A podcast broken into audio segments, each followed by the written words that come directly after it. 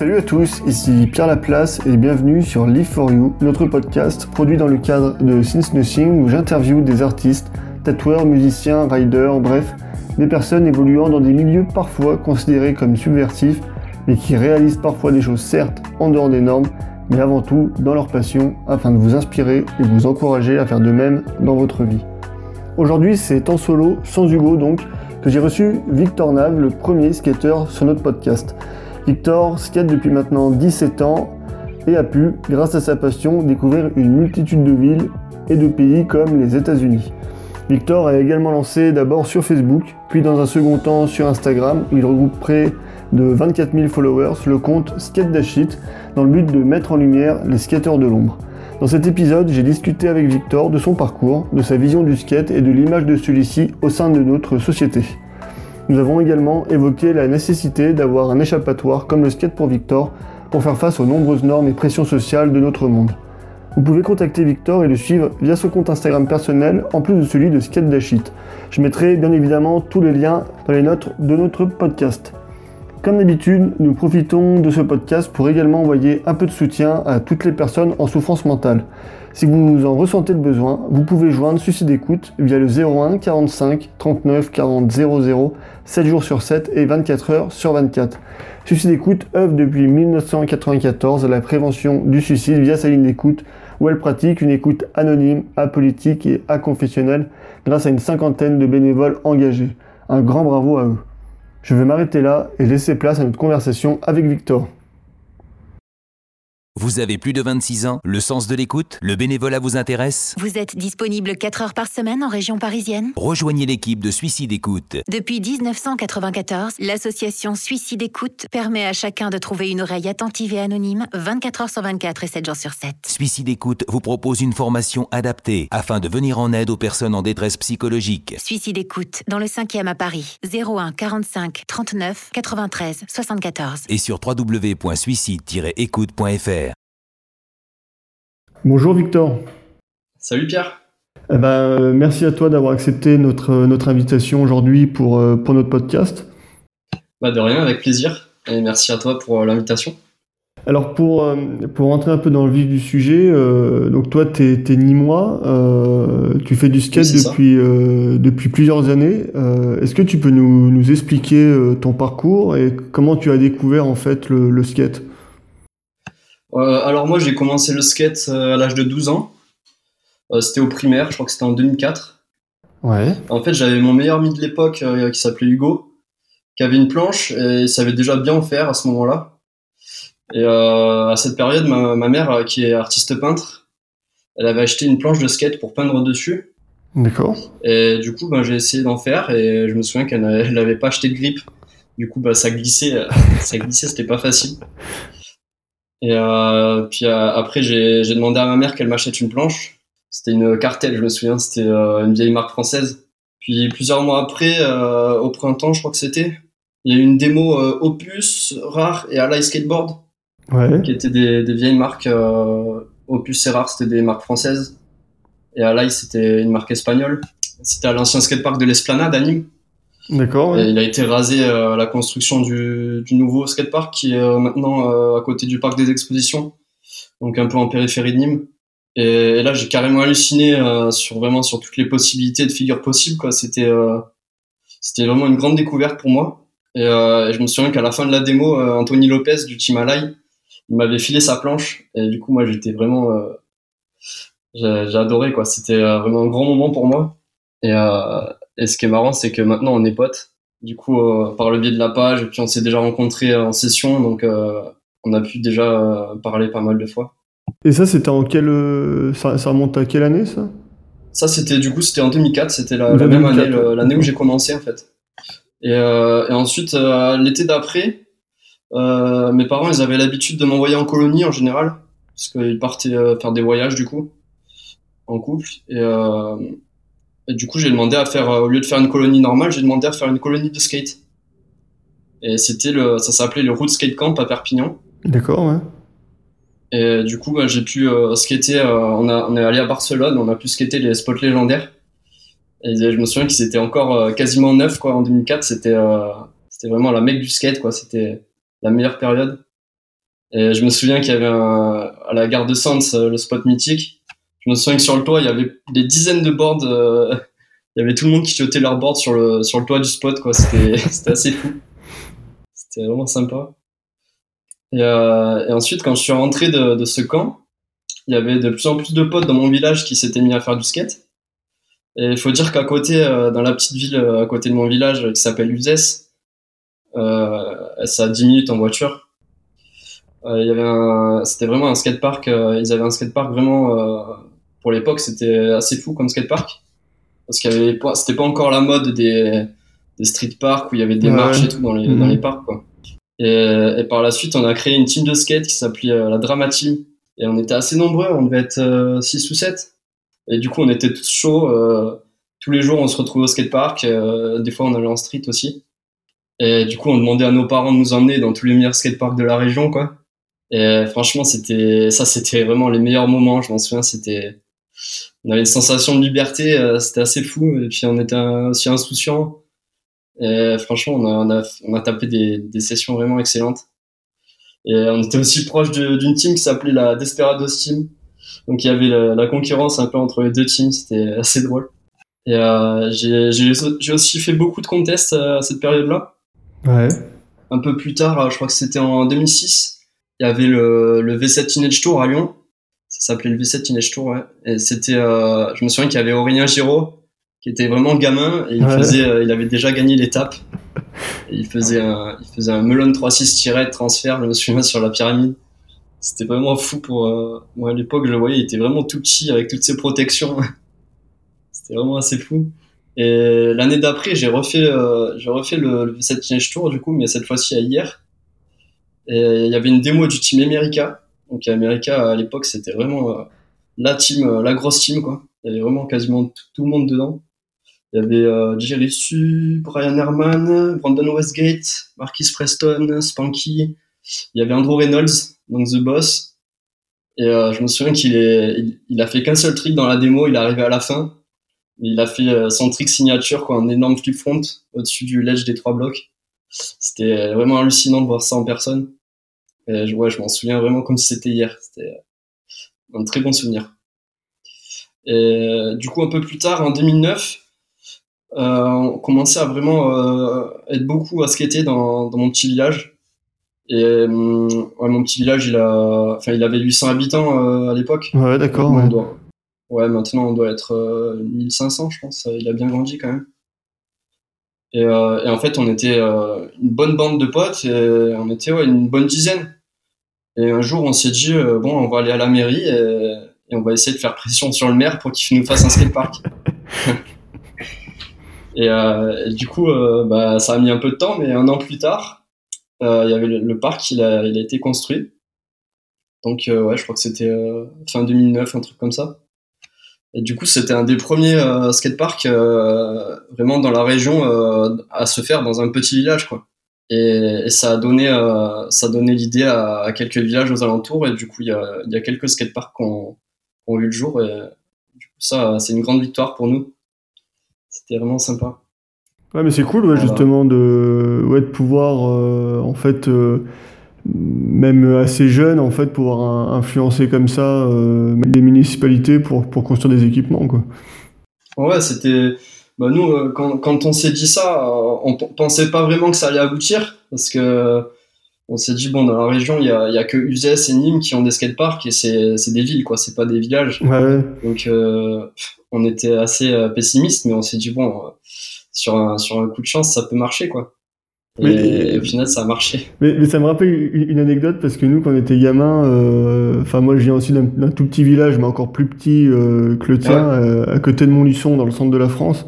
Euh, nous, on jouait pas mal au foot avec les, avec les potes et on avait la, la, partic la, la particularité d'avoir un terrain où on avait deux buts, mais que c'était pas de la même taille. Ah ouais, c'est embêtant ça. Donc on avait fait aussi, on avait voulu faire un peu pression sur la mairie, mais vous êtes mieux, mieux pris que mieux pris que nous parce que nous, nous ils nous ont jamais changé le, le but nous. oh là là. Bah attends, j'ai pas tout dit aussi le. Ils nous ont fait le skatepark, mais euh, en fait ils ont ils ont pas fait de fondation.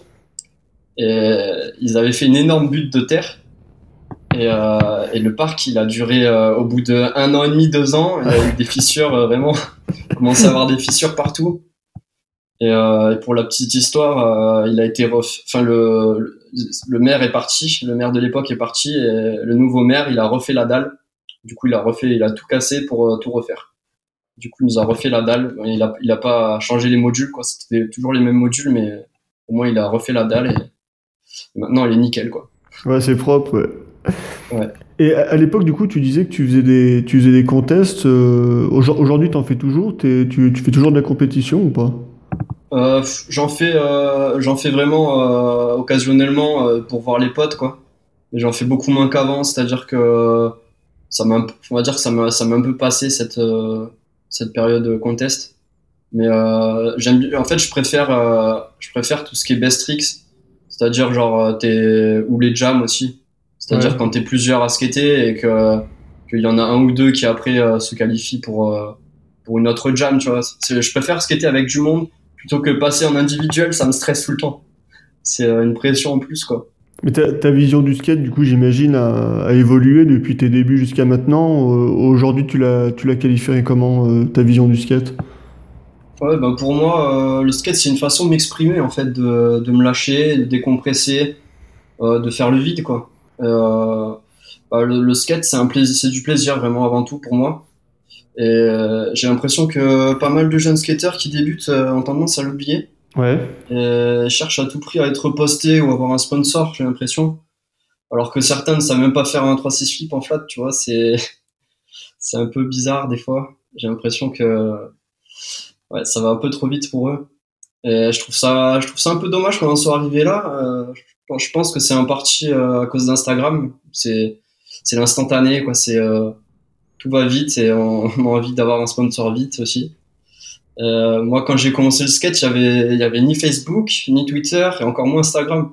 On avait juste les skyblogs et, euh, encore, moi, j'ai eu Internet qu'en 2007. ouais, je crois que c'était ça, 2007. Donc bien sûr, ça nous faisait rêver d'être sponsorisé, mais euh, on n'était pas non plus omnibulé par, euh, par ça. Quoi. Et pour nous, le plus important, c'était de se retrouver entre, potes et de, de, filmer pour notre vidéo. Quoi. On n'avait rien d'autre euh, en tête. Quoi. C'était surtout le plaisir avant tout. Quoi. On pensait pas trop à ça. Quoi. Ouais, tu vois, ce qui est, ce qui est marrant, c'est que finalement, ce que tu dis, euh, ben, on le retrouve dans d'autres domaines. Euh, toi, à titre d'exemple, moi, je viens plutôt du milieu de, de l'entrepreneuriat.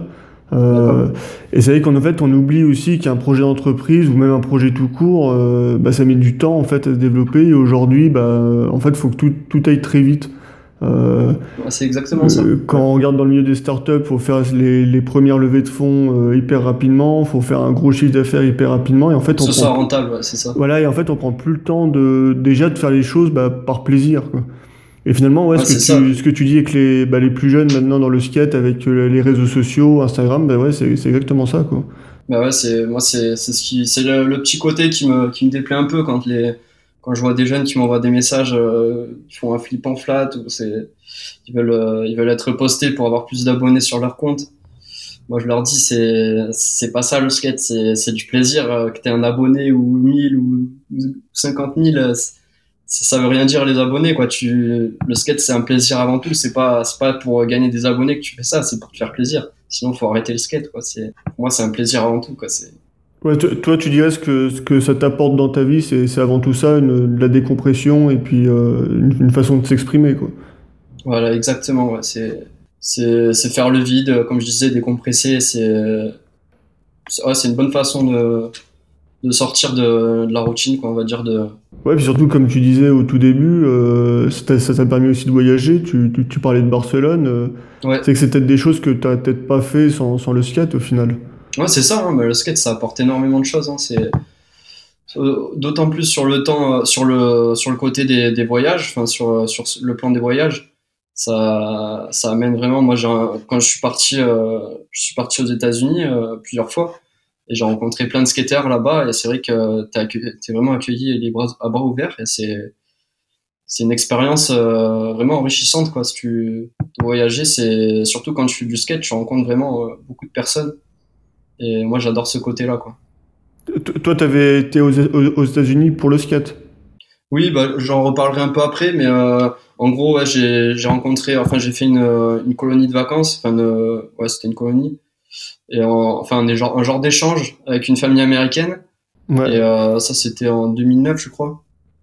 Et, et du coup, on s'est super bien entendu et, ils sont venus aussi dans ma famille. Je crois que c'était en 2014, donc quelques années après, et on a, on a toujours, on n'a jamais cessé de, on a toujours gardé contact, quoi. Et du coup, bah, j'ai un pied à terre aux États-Unis, donc ça, c'est vraiment sympa. Ah, c'est cool, ouais. Ouais, ouais carrément. Et euh, c'est que, comme on parlait tout à l'heure, euh, c'est que le, le skate, bah, depuis tes débuts jusqu'à maintenant, ça, ça, a pas mal changé. Et puis historiquement, le, le skate renvoie en fait dans l'imaginaire du grand public une image assez euh, underground. Euh, oui, Vous savez que la, la culture skate, euh, bah, aujourd'hui, est de plus en plus diffusée. C'est qu'il euh, il y a beaucoup plus de, de skateparks. Il y a même certaines villes qui adaptent leur mobilier pour urbain pour qu'il soit skatable. Ouais, comme à Bordeaux. ouais, ouais, comme à Bordeaux. Ouais, le, bah, il y a le skate qui va faire son entrée au, au JO cette année. Il y a ouais. des marques comme, comme Vans aussi qui s'est diffusé auprès du grand public, bah, qui a permis aussi de diffuser le skate. Euh, ça a des points positifs ça a des points positifs, mais euh, est-ce que tu crains qu'un jour que l'identité skate se perde si elle est trop largement diffusée, on va dire, dans la culture euh, mainstream quoi? Alors moi, mon avis sur ça, c'est que euh, je pense que le fait que le skate fasse son apparition au JO, ça va apporter une image plus sérieuse du skate aux personnes un peu réticentes. Bon, par exemple, les personnes qui nous virent des spots et nous balancent des seaux d'eau par la fenêtre, ouais. entre autres. Mais euh, ça pourra certainement encourager, je pense, les mairies, comme je disais euh, un peu avant, euh, dans la mairie de mon village qui, qui a construit un skatepark. Bon, c'était il y a, y, a, un peu longtemps maintenant, mais je pense que ça pourra, ça pourra donner l'exemple à d'autres mairies. Et, et, je pense que aussi d'un autre côté, le skate c'est c'est plus un mode de vie qu'un sport à mes yeux. Donc on devient pas skater juste parce qu'on a une planche. Il y a aussi l'état d'esprit qui est pour moi celui de trasher par exemple de descendre des gros downhill, euh, trouver des spots dans la rue, se filmer entre potes, voilà plein de trucs comme ça pour moi euh, qui font que le skate c'est on devient pas skater euh, parce qu'on a une planche quoi. Euh, ensuite pour moi le skate bah, c'est pas une mode donc j'ai peur que ce soit le cas quand le skate sera au JO même si certains me diront que c'est déjà le cas. mais bon les, les gens le truc que je trouve euh, dommage, c'est que les gens vont acheter des planches pour leurs enfants, euh, sûrement à Decathlon ou Carrefour, ouais. parce qu'ils connaissent pas de, de skate shop ou tout simplement parce qu'ils ont la flemme de chercher, quoi. Et ça risque de faire couler pas mal de skate shop, alors que c'est le seul endroit où on peut trouver du matos de qualité et qui puisait qui est les trois quarts du temps vendu par un amoureux du skate, quoi. Donc, euh, ouais, je trouve ça un peu, c'est la partie qui me dérange, on va dire. Ouais, mais c'est que ce, pareil, en fait, cette chose-là, euh, euh, moi je suis très attaché euh, avec la culture du, du hardcore et du, et du tatou. Euh, ouais. Et en fait, qui s'est, euh, bon, surtout le tatou, ça s'est très, euh, ça s'est pas mal démocratisé ces, ces, dernières années. Et puis en fait, on voit apparaître bah, de plus en plus de, de tattoo shops qui en fait sont tenus par des gens qui sont pas vraiment professionnels. Et puis en fait, c'est que ça ça dégrade un peu la, la culture en fait du, de la chose quoi. Ah oui, c'est sûr, ça dénaturalise en fait. C'est ça, ouais, c'est ça. Et puis, ouais, tout à fait. Ouais, ouais. Et puis même dans la musique, hein, finalement, euh, c'est que le, des fois le hardcore, on se dit ah, ça serait quand même bien que ça serait un peu plus diffusé, on en aurait un peu plus, euh, on aurait un peu plus de concerts euh, dans, dans, nos villes et tout. Mais euh, finalement, c'est pour que ça devienne comme les autres styles musicaux où c'est hyper médiatisé, où de, maintenant la création est devenue plus une question d'argent qu'autre chose, c'est moyen quoi en fait. Ouais, c'est sûr, ça, ça change vraiment le, la base. quoi. T'as as sorti l'année dernière, euh, après 5 ans de travail, euh, ta part euh, All, of, All or Nothing. Euh, oui. tu, tu, fais des tricks plus ou moins engagés quand, quand on regarde les vidéos. Euh, comment tu gères le, le, risque qui est en fait plus ou moins omniprésent dans, dans le skate? Bah, On va dire que en, ça fait 17 ans que je fais du skate. Ouais. Donc en 17 ans, j'ai appris à tomber et je sais à peu près jauger la difficulté des spots et si ça vaut le coup que je me jette sur tel ou tel spot quoi. Euh, bah, moi ce que je trouve le plus risqué c'est les gaps donc souvent euh, je garde ça pour les beaux jours parce que tomber l'hiver ça fait bien mal et c'est souvent quand on n'est pas assez chaud qu'on peut se faire très mal. Il euh, y a aussi le facteur de la météo qui influe pas mal quand il y a du vent et que je fais du gap j'essaie de pas trop faire de flip tricks parce qu'une tranche ça arrive vite euh, quand il y a du vent et ça pardonne pas. Euh, après, il y a aussi les rails. Euh, il y en a pas tellement en France. Du coup, quand j'en vois un, j'essaie de me chauffer pour le faire. Et, euh, parce que je sais que l'occasion euh, risque de pas se représenter. Et, et du coup, je me mets un petit coup de pression pour essayer de filmer le truc dessus, quoi. Tu peux nous parler de, de ton titre, euh, All or Nothing, pour, pourquoi ce, ce titre? Euh, bah, J'ai choisi ce titre euh, parce que c'est tout à fait mon état d'esprit. Euh, je n'aime pas faire dans la demi-mesure et dans ma vie c'est pareil. Bah, en amour je préfère aimer à 100% qu'à 50%. Et en skate je préfère me donner à fond et tenter le trick auquel je pense depuis longtemps plutôt que de repartir d'un spot avec des regrets en se disant en ayant rentré des tricks safe. je préfère je préfère plutôt tenter un trick dur et risquer euh, de partir sans footage plutôt que de chercher la facilité et repartir avec des tricks filmés mais qui plus tard me font regretter euh, de ne pas avoir essayé le trick qui aurait pu clore ma part quoi. Ouais, toi, toi, tu préfères essayer, quitte même à peut-être à l'échouer, mais au moins le, au moins le tenter. Quoi. Ouais, c'est exactement ça. C'est, c'est quitte ou double. En gros, c'est, je préfère euh, tenter un, vraiment un gros trick, mais au moins que je sois satisfait à 100% de moi-même, plutôt, plutôt que de rester sur mes acquis et, et avoir un trick qui par la suite euh, j'aurais un peu de regret parce que je me dirais euh, ouais j'aurais pu faire mieux quand même. Ouais, puis c'est comme et puis et puis c'est comme ça que tu progresses au final aussi. Quoi. Voilà c'est ça j'essaie de repousser un peu mes limites et et me, sortir de mes acquis quoi essayer de, des nouvelles choses et essayer que ça marche quoi. Tu sens que tu peux encore progresser ou comment tu sais que des fois tu te dis non là j'ai atteint atteint mes limites quoi? Bah, en fait, moi, ce que je me dis, comme je fais beaucoup de gaps, c'est euh, surtout en gap que je me dis ça. Par exemple, euh, dans le dernier trick de ma part, euh, c'est sur cette marches. Et, trick, je vais pas spoiler, mais le trick que je fais, je l'avais fait sur 8 marches en fait. Mais sauf que sur le, dernier trick de ma part, c'était un spot anime. C'était un nouveau spot, du coup, ça avait jamais été fait. Et je me suis dit, bon, même si c'est une marche de moins, je vais le faire. Ça va être, ça va, je pense que ça va rendre mieux déjà que celui que j'avais filmé à l'époque, qui était euh, assez mal filmé et puis qui était moins propre. Donc euh, au final, je l'ai mis propre et, euh, et même si c'était sur une marge de moins, je me suis dit que ça, ferait l'affaire et puis il était propre le trick donc moi ça j'étais satisfait de moi-même. Et, quand tu sors une, porte comme celle-ci qui te demande là plusieurs années de travail, là 5 ans, euh, tu sais dès le début la direction que tu souhaites lui faire prendre et tu t'y tiens ou tu sais très bien bah, du coup en plusieurs années ça va évoluer euh, et bah, du coup, bah, tu, sais que ça va évoluer forcément, quoi, ta vision de, de, de, ta porte. Alors moi, en fait, euh, au début, je filme sans vraiment d'idée précise. Euh, ce qui est le cas avec la, avec la nouvelle que je suis actuellement en train de filmer. Euh, je la filme depuis, enfin, j'ai commencé à la filmer l'été dernier. Ouais. Et je me dis que ouais, le chemin est long quand même quand tu commences une part, qu'il faut de la matière avant de se précipiter vers le montage, quoi. Et, euh, par contre, euh, dès le début, je note des coups de cœur musicaux, euh, des musiques qui, qui m'ont touché ou qui, qui m'inspirent et qui pourraient peut-être passer en fond sonore quoi, dans l'appart. Euh, une fois après une fois que j'ai 2-3 minutes de vidéo donc ce qui met déjà pas mal de temps ouais. ça, ça nécessite quand même du coup 2-3 minutes ça fait vraiment beaucoup de tricks déjà euh, du coup quand j'ai 2-3 minutes en général j'importe toutes les vidéos et je fais une sorte de maquette puis euh, je rajoute les ambiances, les chutes, et après je vois comment je peux tourner ça.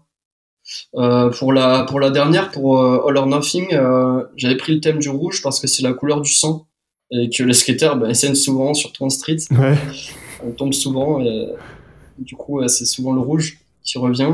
Et pour moi, les deux choses les plus dures dans une part, c'est les images d'ambiance et l'astrix. Parce que dans le premier cas, c'est très dur de trouver une ambiance qui corresponde vraiment bien à la musique qui, qui, correspondent en même temps au style de skate. C'est, vraiment un casse-tête chinois de faire correspondre les deux. Et euh, pour cette part, j'ai passé vraiment des journées entières sur le montage. Ça m'a mis, ça m'a pris vraiment énormément de temps. Et parfois pour rien, parce que je me rendais compte que ça collait pas bien à l'ambiance générale. Du coup, bah, je recommençais tout de zéro, il y a aussi tout un travail de colorimétrie euh, qui prend énormément de temps parce que telle ou telle vidéo est trop exposée ou au contraire sous-exposée. Ouais. Ça prend vraiment beaucoup de temps à, à faire ça.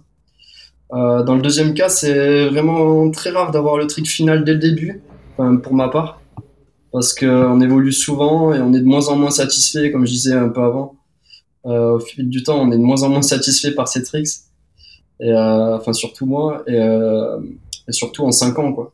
En 5 ans, ça change vraiment euh, au niveau des tricks. On sait que qu'on a progressé, quoi. Du coup, euh, il y a certains tricks qu'on n'a pas trop envie de garder, mais ça c'est pas facile. Et, euh, pour mes parts, je crois que j'ai jamais été vraiment entièrement satisfait des, des derniers tricks. Parce qu'à chaque fois, je me dis, oh, j'aurais pu le faire sur plus gros ou j'aurais pu le faire plus propre ou alors j'aurais pu faire un, trick encore mieux. Ouais, c'est vraiment, pour moi, je suis un éternel insatisfait à ce niveau-là. Et euh, j'allais oublier, le plus important, c'est le filming. Dans, dans une part, pour moi, c'est le filming, surtout moi qui fais de la vidéo. Euh, c'est un cassage de crâne ultime, je trouve. Parce que, ouais, c'est. Parce que hum, je filme quasiment jamais avec, la même, enfin, avec le même caméraman et, et, moi qui fais de la vidéo depuis longtemps, euh, je vois tous les défauts. Donc, euh, quand je mets une grosse line et que je vois après que le footage il est, euh, il est filmé soit trop loin ou sinon, soit que ça penche, ou c'est pas centré, ça me fait un peu baliser. Et du coup, bah, sur les sur les trois quarts des tricks de ma part, euh, j'ai dû en refaire euh, deux. Enfin, j'ai dû les refaire peut-être deux, trois, quatre, voire euh, cinq fois. Parce ah ouais, d'accord, d'accord, ouais. Ah ouais, parce qu'il était mal filmé, ou alors de, ou alors au bout de la cinquième fois, il était bien filmé, mais mais cette fois-ci, c'était moi qui n'avais pas qui avait pas bien mis le tricks, qui était pas assez propre. Donc ça peut être vraiment une grosse prise de tête. Euh, du coup, quand c'est une personne qui a pas l'habitude de filmer, ben, je prends le temps de lui expliquer comment bien filmer, pour pas être déçu après, mais malheureusement, des fois, ça suffit pas. Et euh, bon, je sais que je suis, très perfectionniste à ce niveau-là, mais euh, j'aime bien. Euh, je, me contente, j'aime pas me contenter de peu, quoi. On va dire. Je préfère faire les choses proprement. Quoi. Et, tout à l'heure, tu disais que tu parfois tu choisissais des musiques, enfin tu t'en retenais quelques-unes. C'est-à-dire que de temps en temps, tu, tu te dis, bah, avec telle musique, je vais coller tel tricks. Enfin, tu, tu dis, là, j'ai repéré cette musique-là, du coup, euh, je vais peut-être créer un tricks ou coller tel tricks pour, pour que ça aille avec cette musique. Euh, pas forcément le tricks, mais euh, moi, je, je, regarde sur, sur une plateforme là, de streaming de musique. Euh, j'écoute euh, vraiment des musiques aléatoires et euh, des fois on m'en envoie aussi des, des potes qui m'en envoient et, et, des fois je fais des belles découvertes souvent sur des, des artistes pas trop connus en fait en fin de compte et, qui sortent des, des musiques vraiment qui ressemblent à des, à des grands groupes genre c'est quoi l'autre jour j'ai écouté j'ai écouté un artiste c'était sur le sur une vidéo YouTube de Corey Duffel qui est d'ailleurs mon skater préféré et, euh, et en fait, il, il, avait une musique, il a, fait une, il a monté sa nouvelle marque de planche. Et euh, il avait une musique dedans et j'étais persuadé que c'était les Smiths, mais euh, c'était pas les Smiths. Et, et je suis allé voir et du coup j'ai découvert euh, un nouveau groupe qui, qui, ressemble vachement et qui est un peu moins connu. Enfin, beaucoup moins connu. Et, c'est comme ça que je fais des, ouais, je fais des découvertes euh, vraiment sympas. Et du coup dans ma playlist, je les mets en coup de cœur. Et j'ai plein de coups de cœur du coup. Et, et j'ai déjà pas mal de musique comme ça euh, que j'ai mis de côté pour, euh, pour la part, pour la prochaine part. On te connaît aussi sur les réseaux sociaux parce que tu as, as, créé le compte euh, Skate Dash alors d'abord sur Facebook et puis après quelques années après sur, sur Instagram. Ouais. Euh, et comme tu le dis, tu mets en avant euh, les skateurs de Londres. Euh, pour, pourquoi tu as décidé de créer ce compte à l'époque? Alors, pour récapituler, j'ai commencé j'ai créé le compte en 2013 parce que j'en avais un peu marre que les seuls médias, magazines français, ils privilégient un peu leurs potes ou les potes des potes et mettent un peu de côté les autres. Ouais. Et euh, je voulais justement faire le contraire et poster euh, n'importe qui, du moment que les tricks euh, sortent un peu de l'ordinaire, quoi, que ce soit original. Et du coup, ça m'a mis un peu de temps à prendre. Puis en 2015, ça a vraiment explosé et j'ai commencé à faire des concours et j'ai même fait, j'ai même organisé deux best tricks street à Nancy et Bordeaux en 2017 euh, qui ont ramené euh, une petite centaine de skateurs chacun, je crois. Ouais, ah ouais quand même, ouais. Ouais, donc c'était vraiment euh, un bon succès, malgré le temps, parce que les, aux deux dates, il a pas fait super beau, c'était même limite la pluie. Mais il y a quand même eu pas mal de gens qui sont venus, pas mal de skateurs, et, pas que des skateurs d'ailleurs, donc ça c'est cool. Et, euh, et, cette même année 2017, euh, j'avais l'impression que Facebook euh, s'essoufflait un peu avec le changement d'algorithme qui s'avait fait. Ouais, ouais, ouais. Et j'ai décidé à cette période-là de créer le compte Instagram du coup. Et ça a tout de suite bien marché. Et aujourd'hui, il y a, je crois, un peu plus de 24 000 personnes qui suivent le compte. Et, euh, et c'est vrai qu'on on en parlait un petit peu tout, tout à l'heure là. Euh, c'est qu'aujourd'hui, on, on évolue finalement dans une société qui, en quelque sorte, un peu formaté la réussite. Euh, ouais, c'est vrai il faut la montrer aux yeux du plus grand nombre, bah, comme, euh, comme tu disais tout à l'heure, les skateurs euh, sur Instagram finalement. et c'est vrai que skate d'Achille, finalement, tu mets en avant bah, des personnes qui sont en fait juste heureuses de skater, en fait juste de pratiquer leur passion, loin des loin des injonctions un peu à la réussite? Je sais pas si c'était fait exprès euh, dès le début, mais en fait t'envoies un, un joli message euh, de vie au final. Ben, c'était c'était pas du tout fait exprès, mais j'ai toujours, euh, enfin je pense que c'est ressorti sur moi parce que j'ai toujours détesté l'école.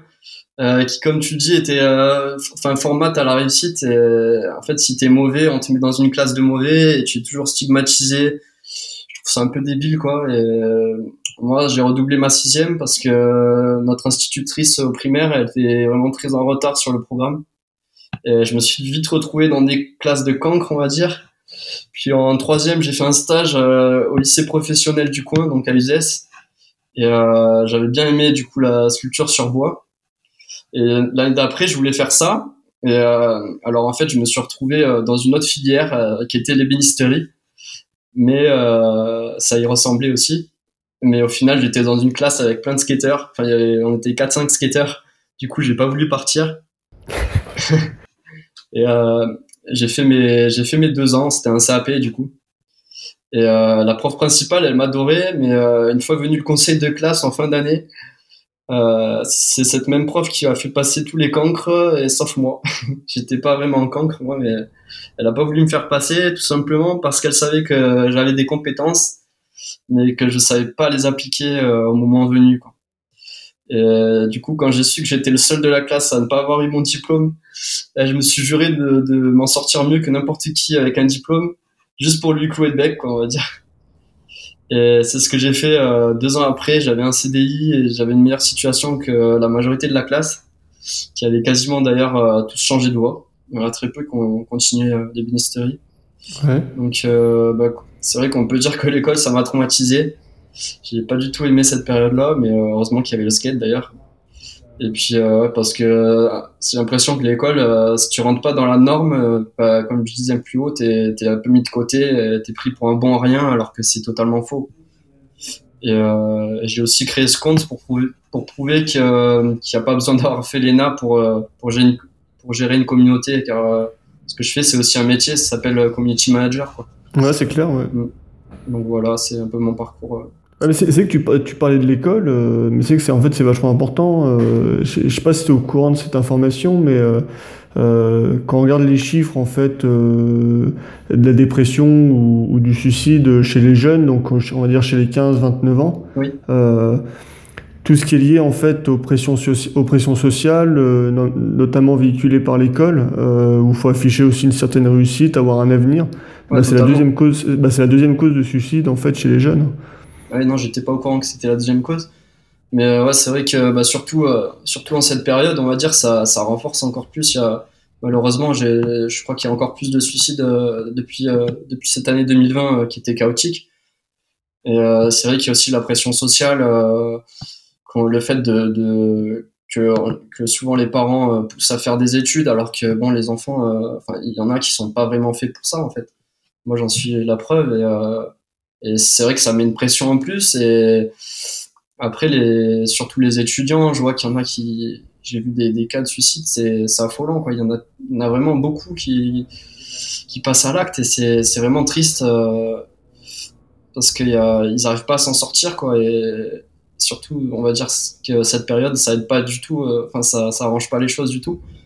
Mais euh, il y a aussi le, le fait que si t'as si pas de boulot maintenant, tu es un peu catalogué. Enfin, il y a plein de, pressions comme ça qui sont qui mis bout, à bout, ça, ça, ça vraiment, ça fait, euh, ça fait une grosse pression. Et puis malheureusement, il y en a qui passent à l'acte. Alors moi, je, leur dirais de vraiment être confiant et que ça va revenir je pense que l'année 2021, ça va être, euh, elle va être bien mieux que 2020 parce que je pense qu'il y a personne qui a, qui a kiffé euh, ces deux confinements.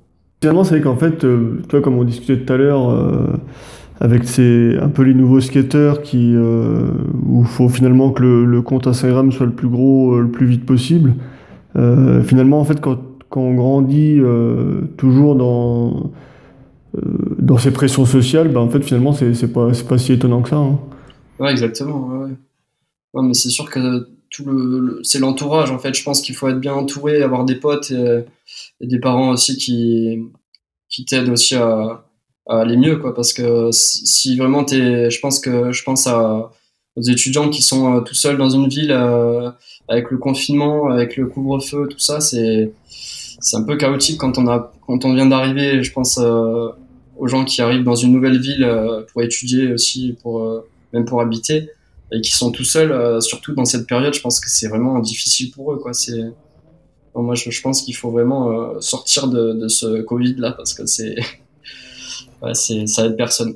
Ouais, puis finalement, c'est aussi, euh, toi, en ces périodes-là, peut-être se raccrocher aux, aux choses qu'on aime. Bah, toi, comme toi, ça peut être le skate, et puis euh, déjà juste profiter de pouvoir pratiquer euh, l'activité qu'on aime. Ouais, moi, c'est exactement ça. Ben, moi, c'est heureusement qu'il y a le skate aussi dans cette période, parce que c'est.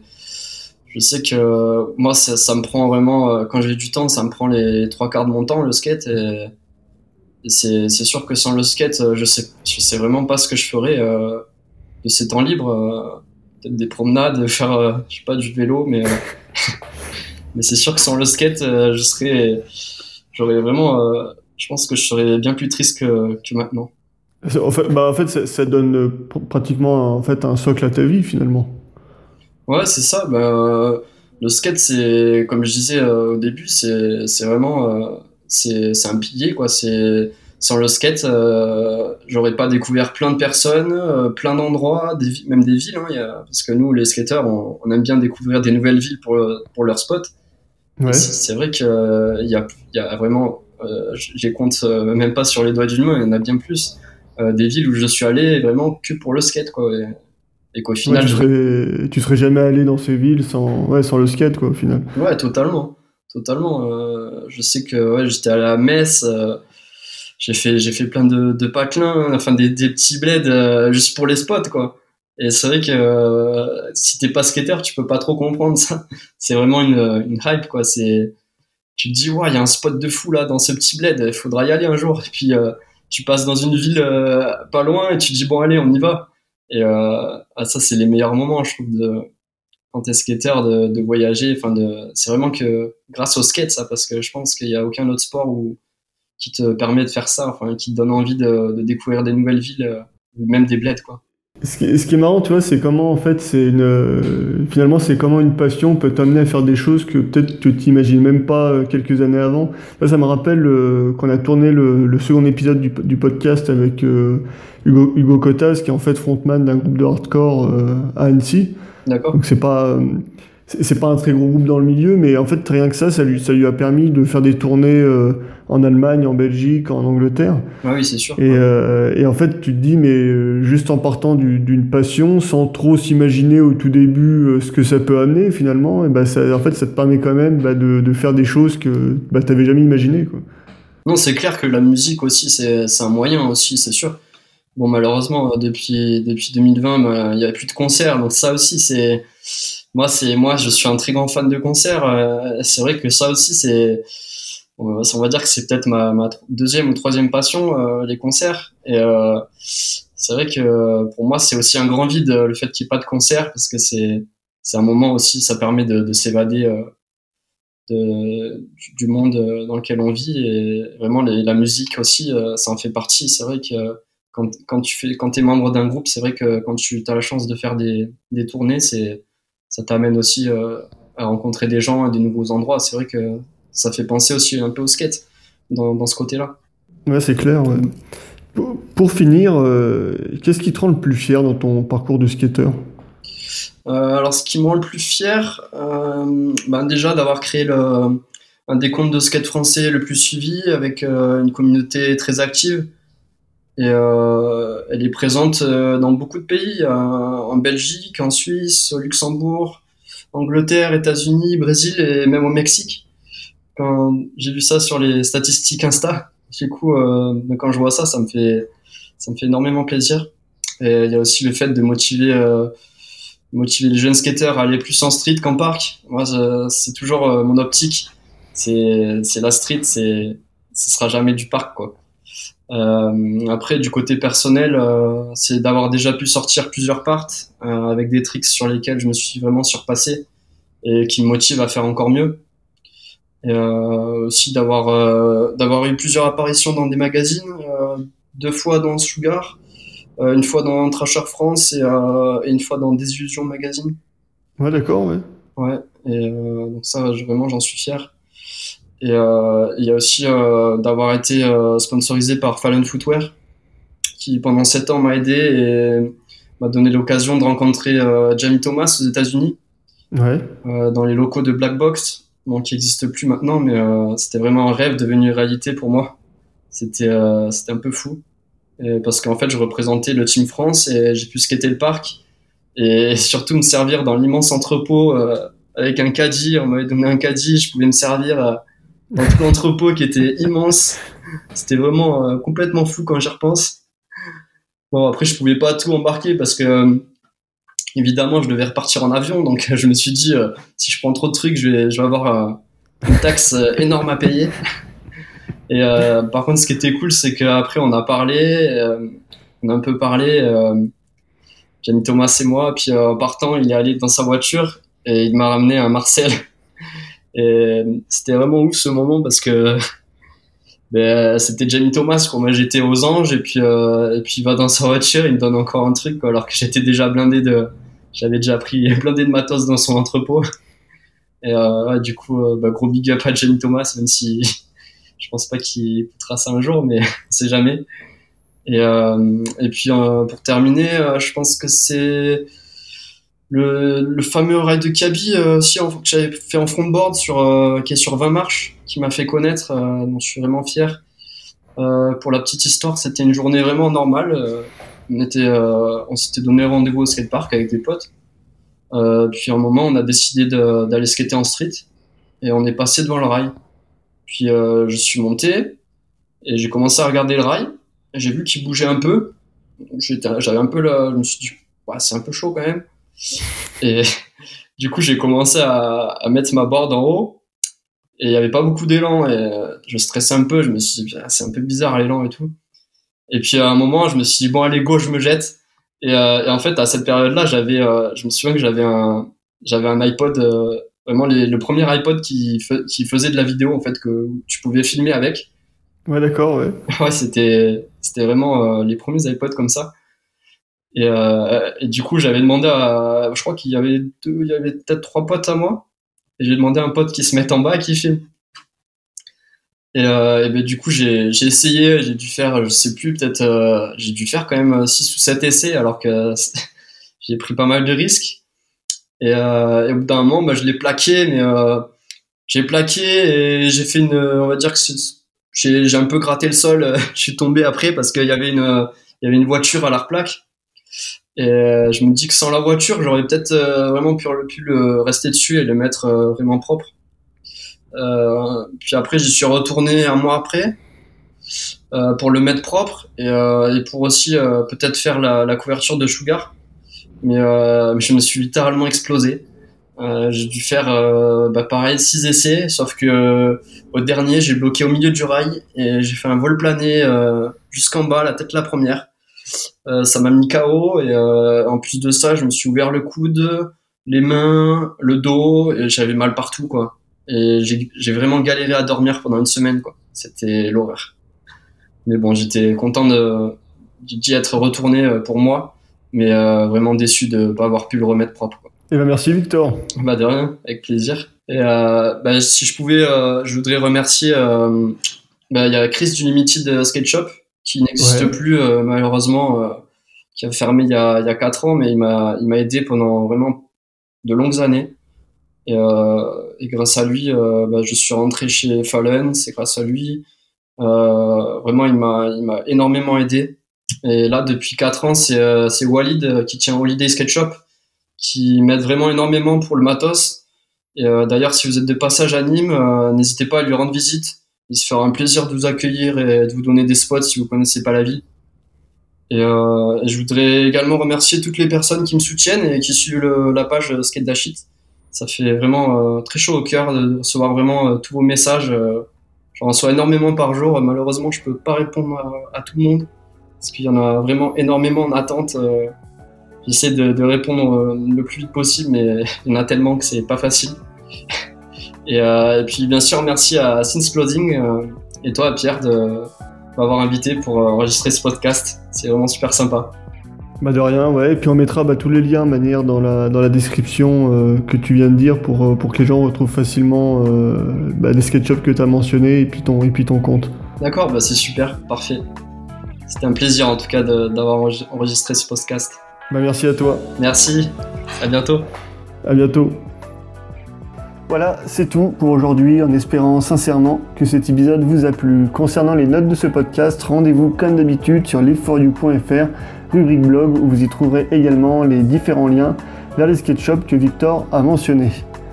Pour me contacter afin de vous proposer comme invité ou de nous proposer un invité ou tout simplement nous faire un retour, vous avez la possibilité de réaliser tout cela via la page contact du site ou via l'adresse mail que tu trouveras dans les notes de l'épisode. Afin de suivre notre actualité quotidienne, c'est direction le compte Instagram de Since en tapant since.nosig dans la barre de recherche d'Instagram.